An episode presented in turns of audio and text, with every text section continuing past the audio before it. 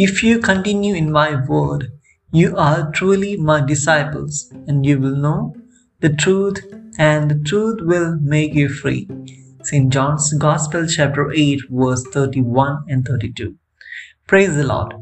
Through today's text, St. John's Gospel, chapter 8, 31 to 38, Jesus is giving three blessings to the Jews who believed in him.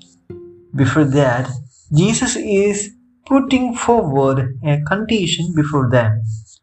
If you continue in my word, and the blessings are as follows.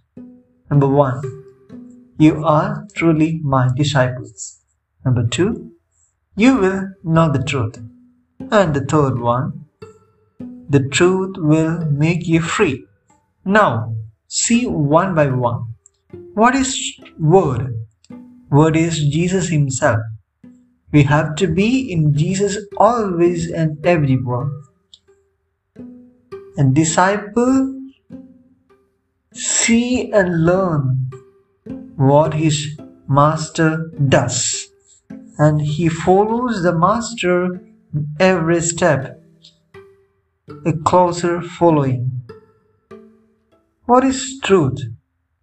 Truth is Jesus Himself, for He says, I am the way, the truth, and the life.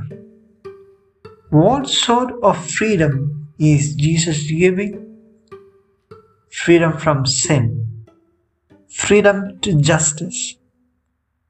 When we read further the text, we could see Jews who argued with Jesus saying, they are already free and they are not slave to anyone.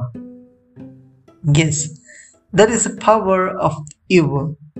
We do not know the ruling power of sin over us. Sin will make us blind, will block all grace from God. So let us ask the Lord for the grace to continue in His word. Amen.